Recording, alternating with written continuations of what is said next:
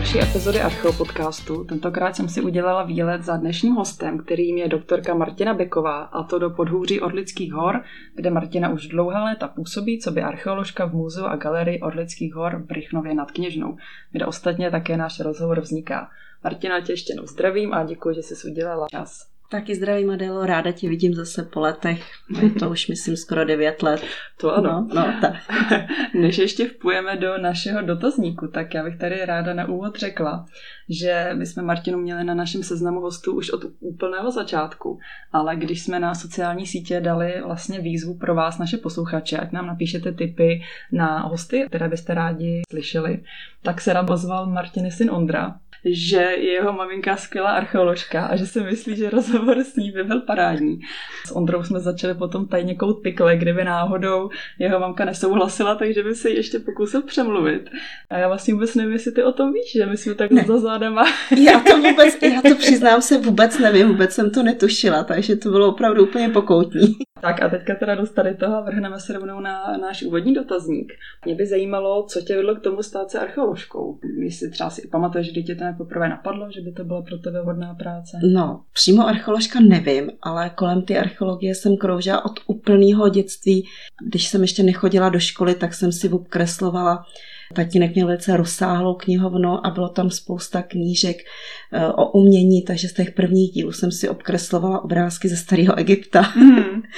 Pak to postupně přešlo na klasické civilizace, především antiku, takže místo pohádek jsem si četla eh, řecký báje a pověsti, mm. četla jsem si Šlímana Zamarovského, Serama, bohové hroby a učenci a takové věci, ale přiznám se, že jako strašně mě to bavilo studovat, ale vůbec jsem neřešila, co budu dělat.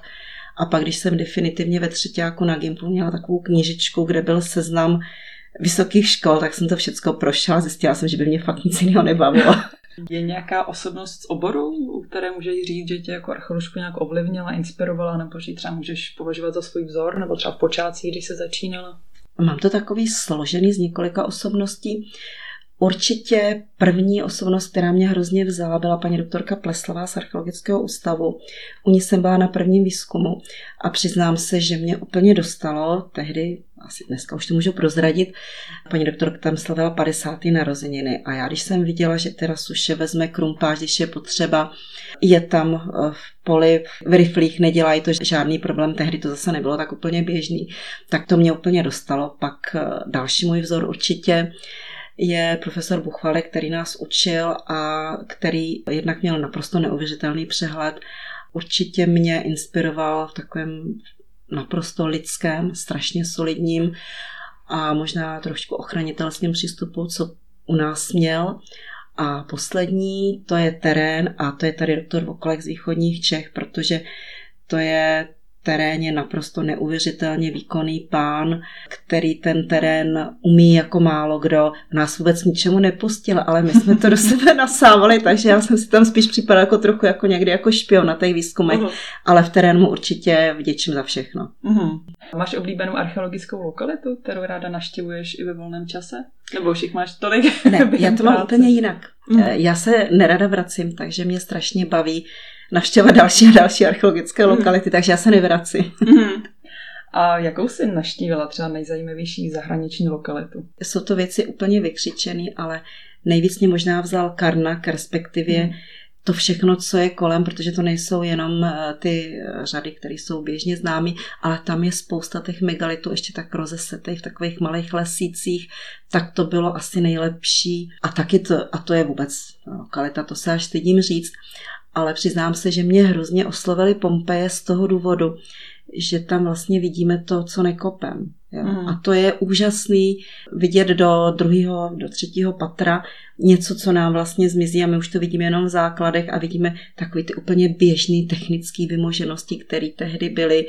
Pak si člověk vzpomněl na naše města třeba v 18. století a uronil slzu, ale to se mi strašně líbilo. Hmm, to ano, na svém listu, kam se chci podívat, ještě se mi to nepodařilo. Jenom k tomu Karnaku, tak jenom řekneme, že to se bavíme o Francii a ne ano, o Egyptě. Bavíme se o Francii, o Bretani. A co považuješ za tvůj nejlepší archeologický nález? Pro mě osobně určitě to je náčelnický hrokultury se šňurovou keramikou, který jsem našla tady v Kostelci v Cihalně. Uhum, k tomu se určitě ještě vrátíme.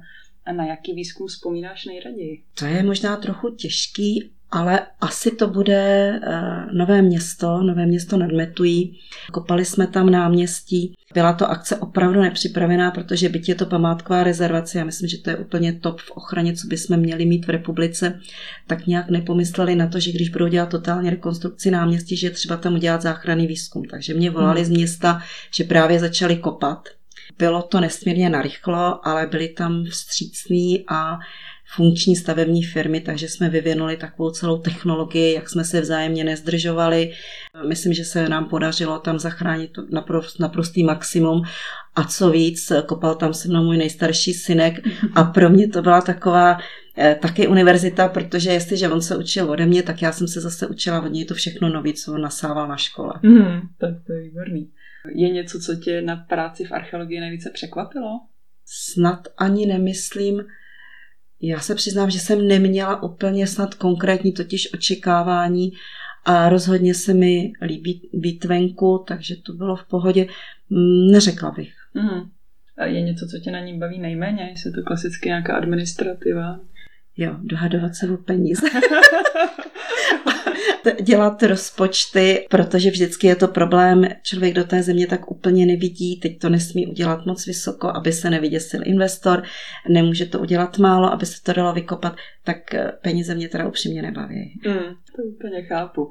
A ještě poslední otázka našeho dotazníku, taková klasická. Jaká je nejčastější reakce tvého okolí, když se dozví, že jsi archeoložka, nebo třeba když dříve se to lidi dozvěděli, předpokládám, že teďka už to asi většina lidí o tobě ví. Tady na okrese je to trochu problém, protože tady to opravdu jako je celkem všeobecně známo několik reakcí. To jsem chtěl vždycky studovat. Mm-hmm. Další reakce, no, pořád zdržujete stavby. Aha, další klasická. to je taky taková klasická reakce. A potom, našla jste někdy nějaké zlato? Mhm. A našla. uh, jo.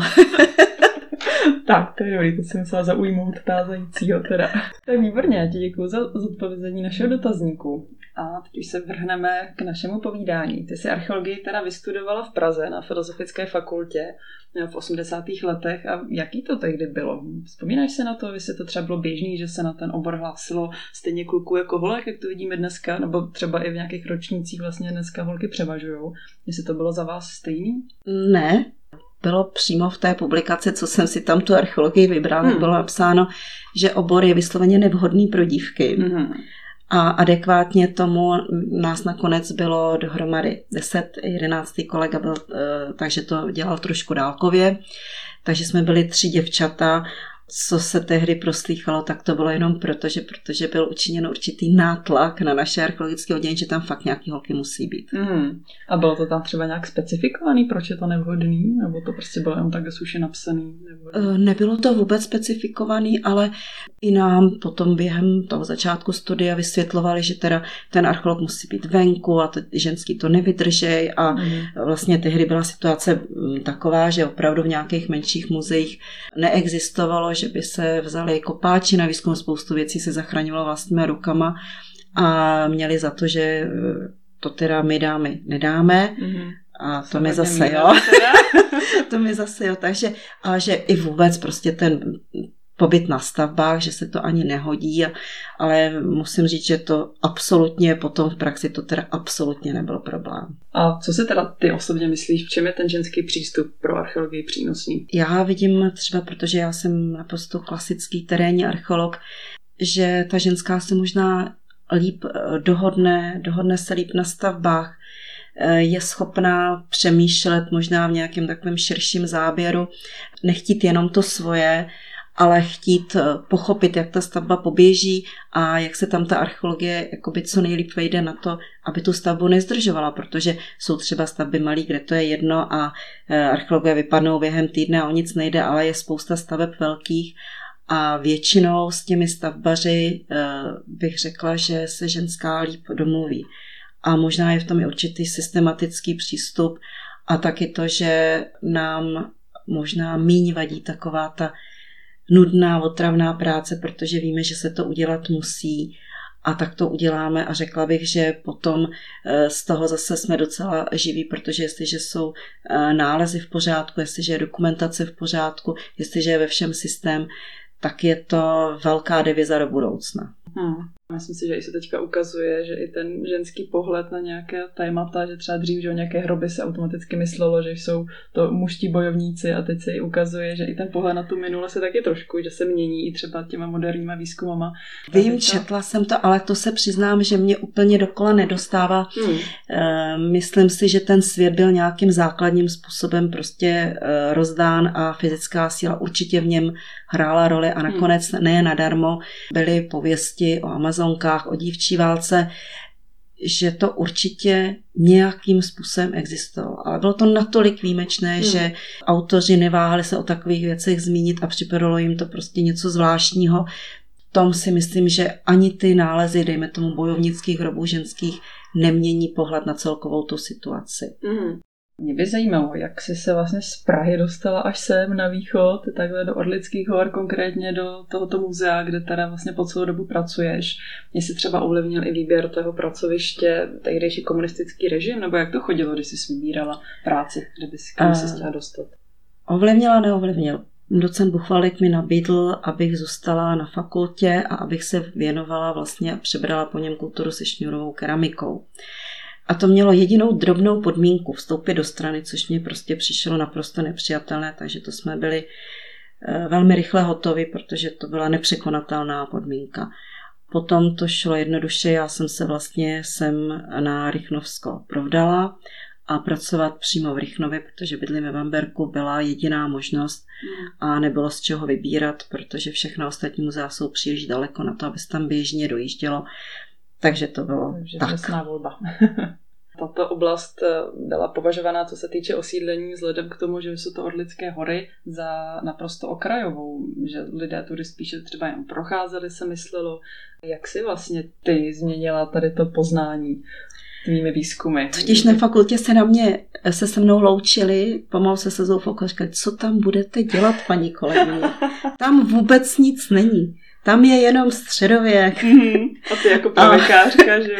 tak, takže já se přiznám, že jsem měla takovou metu, že jsem si říkala, že to není tak úplně možný a měla jsem takovou metu tady eh, ty kultury najít, protože určitě vždycky je spousta věcí dána stavem výzkumu, tím, jestli tady archeolog působí nebo nepůsobí. Tady nikdo nepůsobil, jenom takové spanilé jízdy občas Hradeckého muzea. A fakt tady, když jsem nastupovala, tak bylo pár kamenných nástrojů, známá dvě, tři pohřebiště popelnicových polí a něco málo středověku. Takže se to fakt podařilo zvrátit tak, že e, začínáme lineárkou. To jsou vlastně první zemědělci kultura s lineární keramikou a máme to dotažené už teďka kompletně.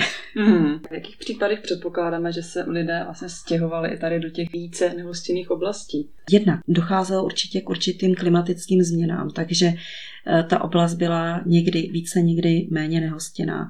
Určitě záleželo na nějakých populačních křivkách, když byl přetlak třeba v takových těch klasických nejúrodnějších oblastech co vždycky určitě tady procházely komunikace a podél nich vznikaly takové přirozené sídelní komory, eh, které měly svoje eh, výhody, svoje nevýhody, protože určitě tady bylo klima malinko méně příznivé, nicméně třeba i tady jsou sprašové ty nejúrodnější půdy, byť jich je relativně málo, ty jsou taky absolutně nejvíc osídlené, ale bylo to i z hlediska třeba nějaké bezpečnosti si myslím, že to tady bylo tak trochu za větrem, takže asi i tohle území mělo něco do sebe. Mm-hmm. Ještě když se vrátím přímo k tvojí práci, co by terénní archeoložky, jaké byly tady tvoje začátky v muzeu? Když jsi začínala, mělo třeba muzeum nějaké auto, nebo jak jsi se dopravovala na výzkumy? To bylo super, neměli jsme foťák, ale ten nebyl kde, takže když výjimečně, tak přijel muzejní fotograf něco vyfotit. Auto jsme taky samozřejmě neměli, takže na první výzkum v Kostelci v Cihaně jsem jezdila stopem, Aha. postupně jsem si tam stopem odvezla nářadí. Pak jsem chodila vždycky přes pole a naštěstí tam poblíž bydlela kolegyně a jí jsem to nářadí potom skládala do kůlny, mm. včetně vykopaných hrobů. A když by si naši posluchači třeba přečetli nějaké uh, rozhovory v novinách s tebou, tak tam je také často pojem past bagger. Mohla bys nám ho vysvětlit, co to znamená? To je úplně běžná archeologická činnost. Není to můj výraz, přiznám se, naučila jsem se to od hradečáku a je to dohled na skrývce, kdy archeolog vlastně hlídá kvalitní odstranění ornice tak, aby se objevilo podloží, které je pro něj čitelné a byl vlastně schopen zjistit, jak dalece na tom místě, které bude zastavené, vždycky to je na stavbách, se vyskytuje, ne, nevyskytuje nějaké archeologické naleziště. Mm, tak a když se teďka dostaneme k té tvé zájmové oblasti, jak jsi říkala, tak ve studentských pracech se věnovala eneolitu, pozdní době kamenné a hlavně teda té pozdní fázi, kultuře se šňůrovou keramikou. Jak vlastně to přišlo na to, že se z toho stalo takhle tvoje nejoblíbenější období nebo nejoblíbenější kultura? Jednak samozřejmě díky svým pracem jsem musela s tou kulturou se poměrně podrobně seznámit a je to opravdu takový zvláštní fenomén. Docela zajímavá je situace, že to je první kultura, která nám pohřbívá všechny zemřelé. Což se přiznám, že mě třeba i jako ženskou trochu zaujalo, protože je to kultura, která projevuje vlastně určitou úctu, byť určitě odstupňovanou všem svým členům, což mě přišlo tak jako lidsky hrozně přitažlivé. No a pak je to samozřejmě, protože byť jsem pravěkář, tak přeci jenom tíhnu k nějakým i třeba historickým vysvětlením a byla to jedna z pravěkých kultur, která sebou nese určité historické poselství, vždycky byla považována za kulturu, která sem přinesla vlastně novou krev, s ní přišli indoevropané. Ty názory postupně oscilovaly, já myslím, že teď je to už zase stoprocentně zpátky, eh, je to potvrzené nejenom archeologicky, protože ty naše učitelé se přiznám, že spoustu toho vlastně vytušili intuitivně, vytušili na základě nějakých podobností takových umělecko-historických srovnávacích metod, tím, že znali materiál po celé Evropě a byli schopné ty tendence doslova do písmene vycítit, ale dneska do toho vstupuje samozřejmě i spousta moderních metod, eh, vstupuje do toho genetika, eh, vstupuje do toho třeba i nějakým podrobnějším způsobem, byť to bylo poněkud teda i za nás, eh, tak jazykověda a potvrzuje se to, co tehdy oni vlastně cítili, že ta kultura opravdu ve valné většině přišla, že byla svým způsobem invazní do našeho prostředí a pevně nás vlastně svázala dohromady celou tu Evropu, nějakou populací, která se tady rozšířila vlastně skoro všude.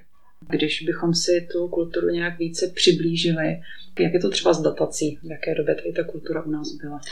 Když bychom se dívali řekněme si to velmi jednoduše, budeme se bavit někdy kolem roku 2000 eh, před naším letopočtem a je to samý závěr vlastně pozdní doby kamenné. Teď je zajímavý, já jsem to si, jsem četla vlastně v literatuře zase populární, protože to člověk taky nemůže vynechávat, tak se dokonce předpokládá, že svým způsobem ta kultura nemusela být až tolik invazní ve smyslu třeba nějaké násilnosti, ale jsou právě zase genetikou doložené tady předtím epidemie nějakých morů, takže dost možná, že oni přicházeli do částečně vyprázdněné Evropy a ono nám to docela vychází, protože ten začátek eneolitu je tady sídelně jako velice silný pak ten střed je takový trošičku slabší a potom je tady právě ta velmi intenzivní osídlení kultury se šňurovou keramikou, s oncovitými poháry.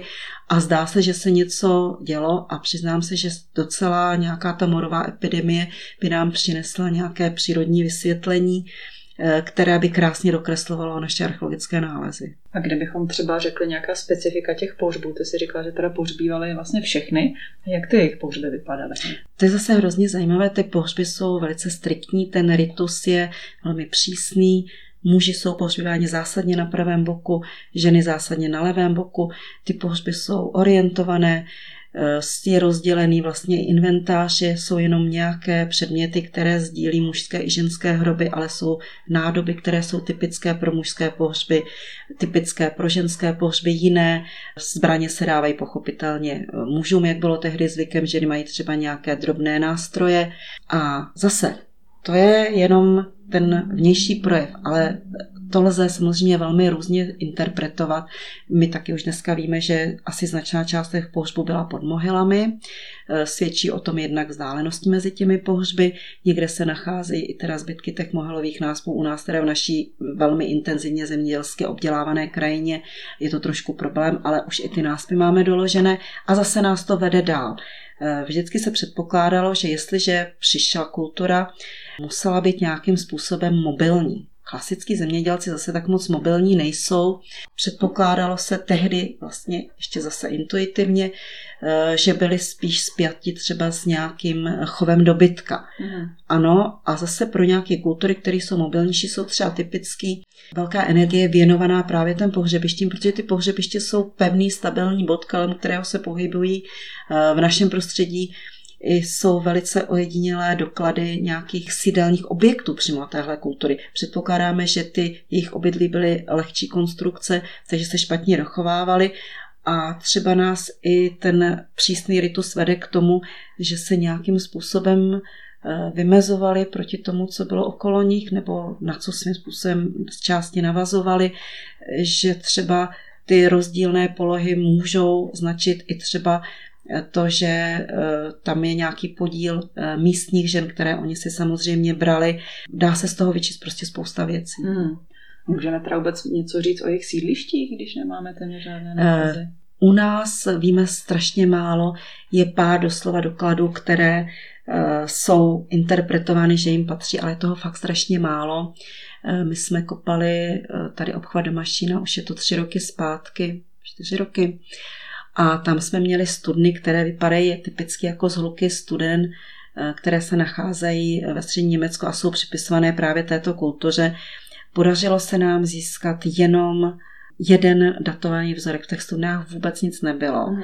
A ten vypadá, že to je malinko starší, že to spadá spíš teda do toho středního eneletu, o kterém víme velmi málo, tady o nás už vůbec velmi málo. Mm. Když se ta kultura teda jmenuje se šňůrovou keramikou, jak vypadá keramika? Jsou na ní otisky šňůry?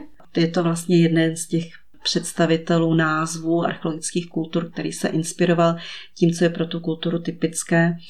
A jsou to právě otisky šňůry, které ji vlastně strašně brzy eh, vydělali už v tom nejstarším poznání archeologických kultur, protože jinde se prakticky nevyskytují. Říkám prakticky, protože občas je to taky, ale pro ně je to opravdu typické. A zase je to tak, že ty prvotní projevy té kultury jsou velice primitivní a vypadá, že vyšla z prostředí, které nebylo zrovna hmotně úplně bohaté, nicméně se tady velmi hbitě naučili a převzali určitě spoustu věcí a naučili se tu keramiku dělat hezčí. Ty začátky jsou takový ne moc pohledný. Co si teda ty tady v této oblasti nalezla z této kultury?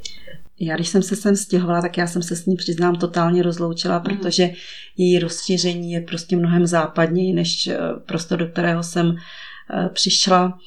A udělala jsem zatím tlustou čáru, takže pro mě byla úplná bomba, když jsem našla první do té doby byl hrob známý z Nového Bidžova, a já jsem našla tady na okraji cihelny, která už fungovala jenom tak jako takový zásobník jílu pro zatěsňování silnic, už ne jako cihelna. A našla jsem tam ženský hrob a dva úplně zničené dětské hroby s drobnými sekerkami. Byla to prostě kultura se šněrovou keramikou, mm. bylo to malé pohřebiště. Tak to jsem ustrnula. Nicméně to byla první vlašťovka a trvalo to čtyři roky a našla jsem náčelnický hrob s příkopem v, zase v cihelně, tentokrát v kostelci. Mm. A to se přiznám, že nad tím jsem zůstala úplně ustrnulá, nejdřív jsem nevěřila vůbec vlastním očím. Mm. Kromě toho, že to je náčelnický hrob, to je vždycky samozřejmě pro archeologa něco top, něco, co chce najít, něco, na co se těší.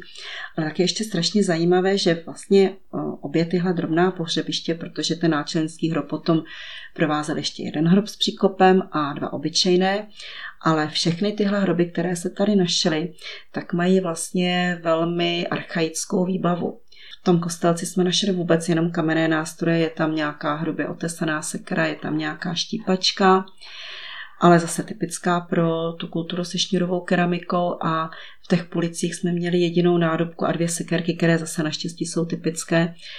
Což zase nás zpětně přivedlo teda k tomu, že se potvrdila ta původní migrační teorie, že ten prvotní proud byl vlastně velmi primitivní, zřejmě té keramiky v hrobech moc není.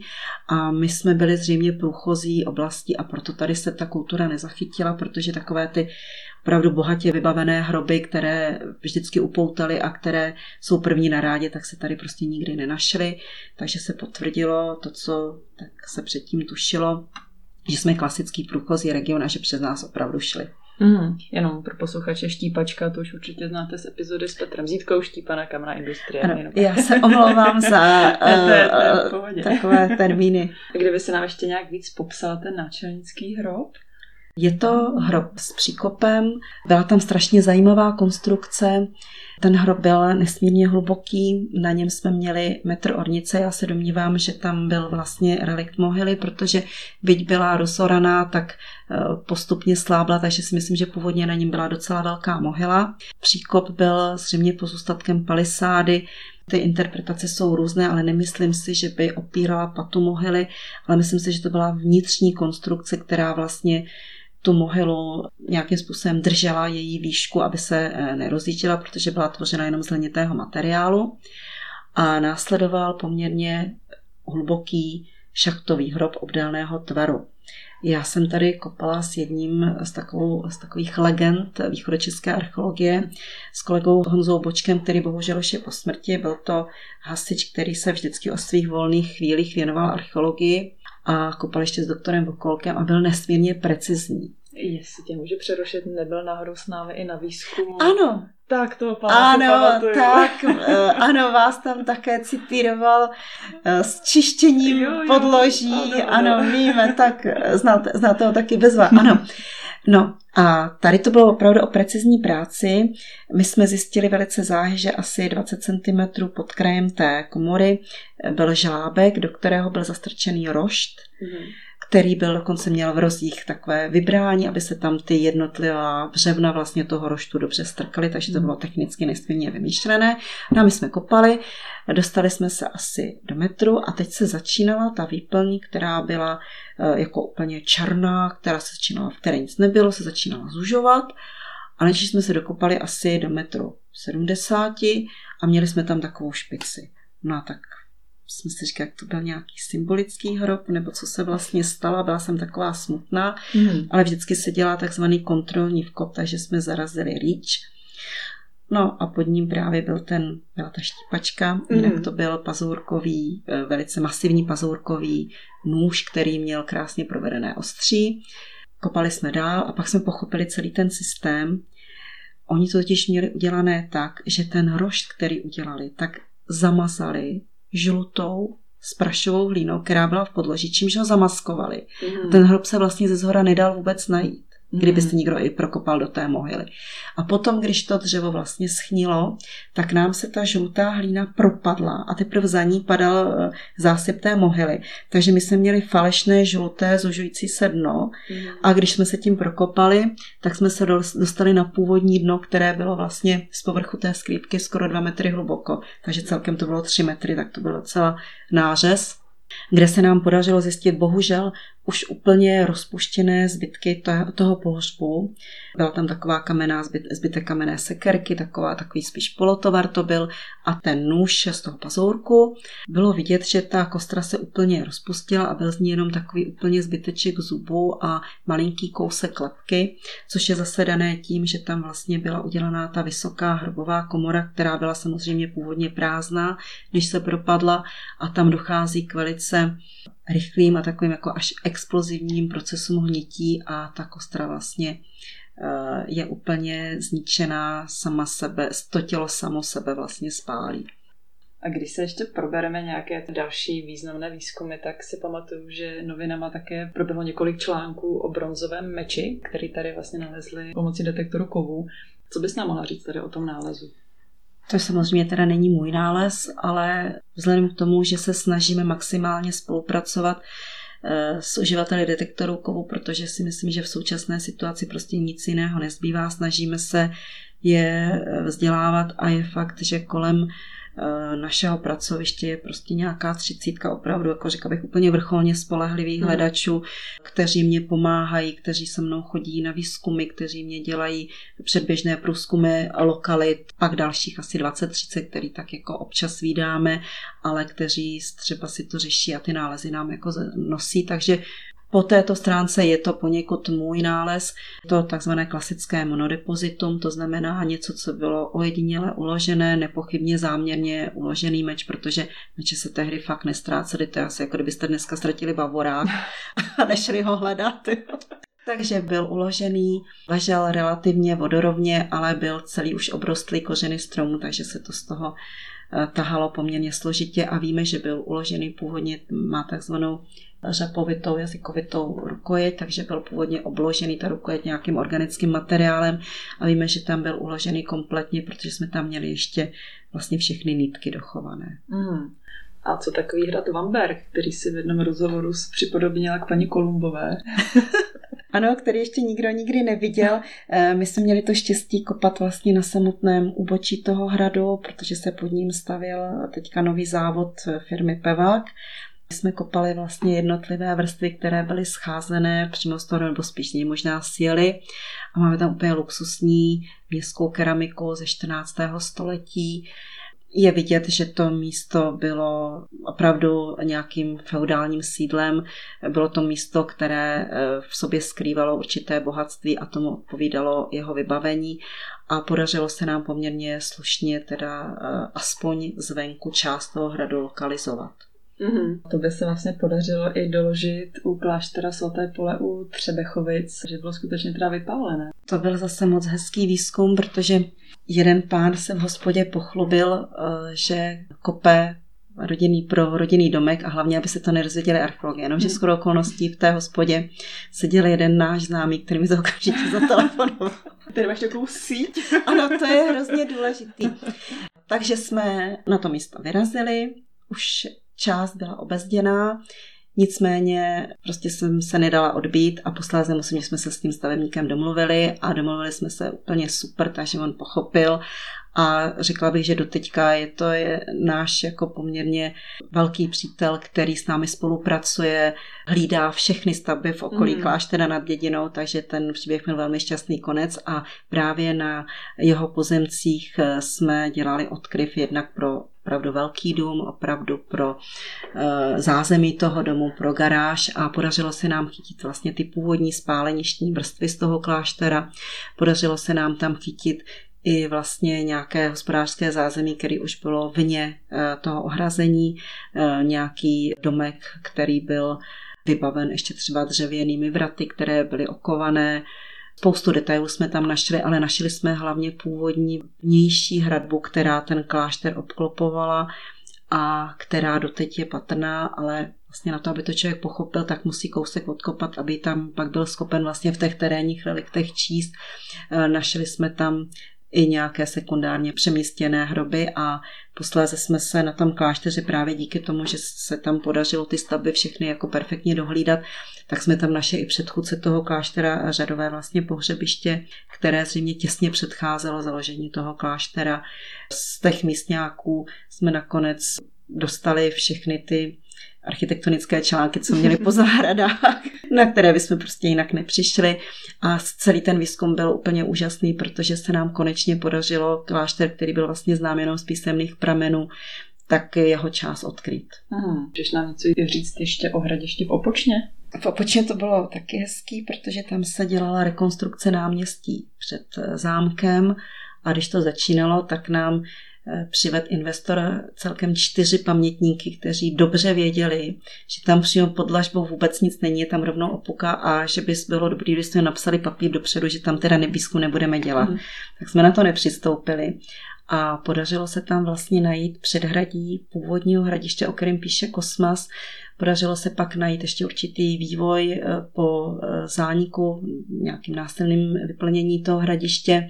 Eh, tam potom vzniklo zázemí jakési řemeslné, byly tam dílny, které zpracovávaly kov, určitě zpracovali nějaké nože, máme tam tam to asi 15 nožů a podařilo se nám tím teda naprosto jednoznačně lokalizovat, kde to kosmovo hradiště bylo, protože do té doby byla jsem dokonce na konferenci k výročí Opočna a byly velmi různé teorie historiků, kde to hradiště ve skutečnosti stálo. Bylo to v Opočně, eh, v Oboře, eh, stotožňovalo se to s Chábory, stotožňovalo se to eh, s Dobřany, prostě ty úvahy byly velice různé. Ne, bylo to přesně tam, kde dneska stojí Opočno a to vlastní hradiště, protože my jsme kopali před hradí, tak bylo v místě, kde stojí dnešní zámek. Paradoxní je zase, byť je to teda zapsaná památka, všechno by tam mělo probíhat v nějakém režimu archeologického výzkumu, tak rok potom, co jsme dokončili tenhle výzkum vlastně předhradí, tak jsme revidovali jako opravu kanalizace už potom přímo na jednom z těch nádvoří zámku. A byla to revize, takže my jsme vlastně jenom šli v té původní linii toho výkopu, který jsme jenom začistili a už tehdy bylo jasné, že tam to hradiště je, máme tam krásnou vrstvu, kde jsou naprosto typické zlomky keramické, jenomže ji tehdy nikdo nedozoroval. Mm-hmm. Co na to říct? Tak ještě bychom mohli z výčtu takhle zajímavých lokalit zmínit teda ty Voděrady, kde jsme se poznali. My jsme tam vlastně plnili naší praxi z Filozofické fakulty Univerzity Karlovy v Praze. Spolu s námi tam byli ještě tuším studenti z Hradce a, a Olomouc. A z Olomouce. A z Olomouce. Mohla byste teda nějak přiblížit posluchačům? Vlastně ten výzkum vznikl zase díky spolupráci s detektoráři protože oni se snaží tady procházet mi lokality, o kterých se ví a monitorují prostě v jakém soustavu, jestli to nikdo nenarušuje, jestli se tam něco neděje. A přišli na to, že právě na katastru Vojenic, vlastně hned pod rozhlednou, došlo k nějaké velmi hluboké orbě, která na povrch vytáhla eh, části hrobu přímo spálené lidské kosti, kusy nádob, kusy bronzu, vysloveně takové ty tmavé výplně, uhlíkaté výplně. Na základě toho my jsme tam potom se domluvili s majitelem toho pozemku, udělali jsme tam záchranný výzkum tak, aby se nám podařilo vlastně to, co bylo rozvorané, tak dřív, než se do toho nějak zemědělsky sahne, tak zachránit maximum, co zachránit bude, protože na to samozřejmě nebyly žádné prostředky, tak jsme se domluvali s univerzitami a byl to nakonec, myslím, hrozně krásný studentský výzkum. Určitě, já myslím, že určitě. Já jsem se taky naučila zase spoustu věcí, protože člověk se učí celý život a snažili jsme se tam opravdu maximálně zachránit to, co bylo rozorané, takže všechno se kopalo metodicky na čtverce, aby jsme byli schopní eh, dát dohromady to, co bylo vlastně roztorané s tím, co potom se skrývalo už potom v samotném podloží, byť teda silně narušené. Opravdu se nám tady podařilo prokopat poměrně velkou souvislou plochu. Eh, našli jsme tam posléze asi 25 hrobů, eh, které byly více či méně, no bohužel narušené byly úplně všechny.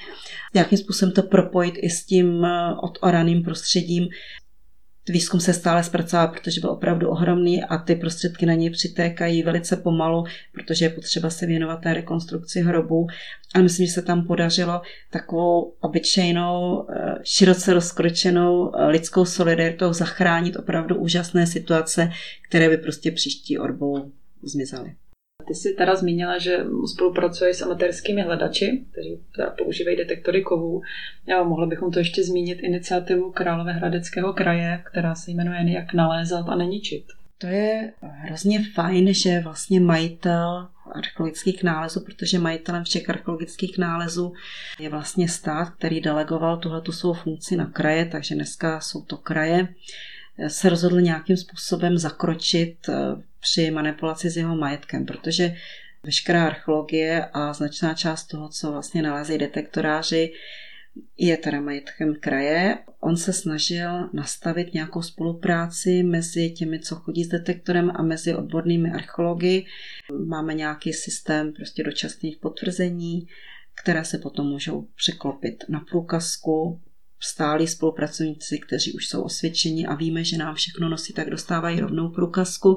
A je tady vlastně podaná ruka těm, kteří chtějí chodit s detektorem kovu a současně nechtějí dělat nic nelegálního, tak aby opravdu dávali tomu to, co je nutné, aby s archeologem spolupracovali, aby konzultovali svoje postupy, aby nechodili na divoko, ale aby chodili tak, aby vlastně veškeré nálezy spadly do nějakého systému, třeba mikroinvazivního výzkumu, eh, byly evidované v muzeích, eh, byly evidované, co se týče vlastně jejich prostorového umístění.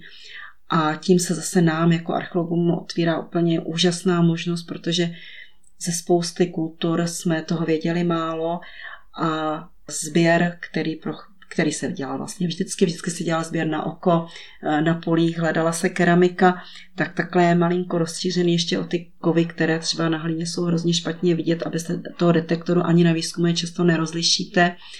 A je to pro nás naprosto úžasné poznání krajiny, pro ty detektoráře je to nějaké naplnění jejich snu a pokud spolupracují, tak myslím, že i sami mají radost z toho, že jsou bráni jako součást nějaké komunity, která se snaží starat o naše historické dědictví a která k tomu fakt nemalým příspěvkem to poznání obohacuje. Hmm, určitě. Kdyby vás případně zajímalo tady to téma více a chtěli jste se dozvědět i, jak je to se zákony, tak určitě doporučuji epizodu s panem doktorem Maříkem, kde to vlastně nějak více tady to téma probíráme.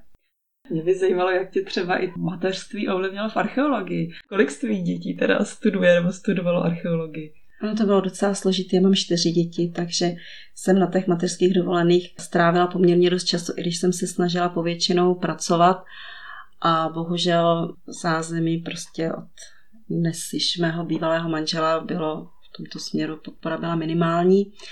Takže ty děti musely se mnou absolvovat teda i část mé terénní praxe, mm. protože to prostě jinak nešlo. Takže nejstarší synek pracuje dnes na archeologickém ústavu a nejmladší synek má vystudovaného bakaláře v Praze. A protože současně studoval taky práva, které se nedělí na magistra a bakaláře, tak teďka dodělává práva a uvidíme, jak to s ním půjde dál. To se teda obdivuju, já sama mám dvě děti a představa teda mít čtyři ještě s tím pracovat. Je fakt, že samozřejmě ty archeologie dneska jsem schopná dát mnohem víc, protože čas máme jenom jeden a velice dlouho, prakticky 20 let jsem se musela intenzivně věnovat těm dětem. Jenom taková otázka před závěrem. Já jsem slyšela, že relaxuješ u sci-fi knížek. Můžeš třeba nějakou doporučit posluchačům, kterou máš nejraději? Jo, sci-fi se přiznám, že je moje oblíbená záležitost. Asi nejvíc mě vzala, není to úplná novinka, protože taková poslední vlna sci-fi je už na mě spíš tak do nějakého magičná, to jako mm. nemusím. Já jsem vždycky měla ráda takovou sci-fi, takovou polotechnickou, se přiznám dokonce mm. i. A navíc mám hrozně ráda knihy s posláním, kde se nějakým způsobem třeba řeší i souboj dobra a zla, kde se řeší právě eh, to dobro, ke kterému bychom asi měli všichni směřovat, tak mě úplně nejvíc vzala uh, Duna. Mm, tak... která teď je nově sfilmovaná. Já se přiznám, že ten nový film jsem neviděla a já ho možná ani nechci vidět, protože si myslím, že se to hrozně těžko točí a protože ta kniha se mi strašně líbila a musí to přitom úplně totálně zapojit fantazii, tak já hmm. fakt nevím, jestli ho chci vidět. já jsem teda viděla, že se moc líbil, tak v případě doporučuju. Když se tady zmínila to poslání, máš případně i ty nějaké poslání pro naše posluchače? Si myslíš, jak třeba archeologie pomáhá společnosti a tak? Já si myslím, že ta archeologie je pro značnou část společnosti nesmírně atraktivní téma a že se to dá využít jednak k tomu, že lze tu společnost nějakým způsobem prostřednictvím archeologie vzdělávat, zapojit ji třeba do péče o naše kořeny, protože ta archeologie se dívá vlastně nejdál, jak se do naší minulosti můžeme dívat. Obráceně pro ty archeology je určitě hrozně důležité spolupracovat s tou veřejností, protože se dozvědí mnohem víc, než když se uzavřou do své ulity. Myslím si, že ta spolupráce je potom hrozně důležitá i na těch všech archeologických pracech, které probíhají na stavbách, protože nás prostě posune někam úplně jinam a na spoustě těch staveb nemusí ta archeologie probíhat nepřátelsky. Naopak si myslím, že může být docela běžnou součástí toho staveniště, která neruší. Hmm.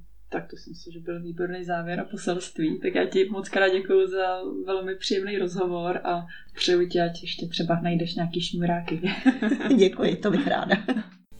Děkujeme, že posloucháte Archeo Podcast. Pokud se vám rozhovor líbil a nechcete si nechat uniknout další, klikněte na tlačítko odebírat nebo follow a dejte nám like. Pokud nás chcete podpořit, podívejte se na náš Patreon. Tam také publikujeme detailnější popisy k epizodám, doporučenou literaturu k tématu, typy na výlety a další. Vše je volně dostupné a odkaz na Patreon najdete v popisu epizody. Děkujeme.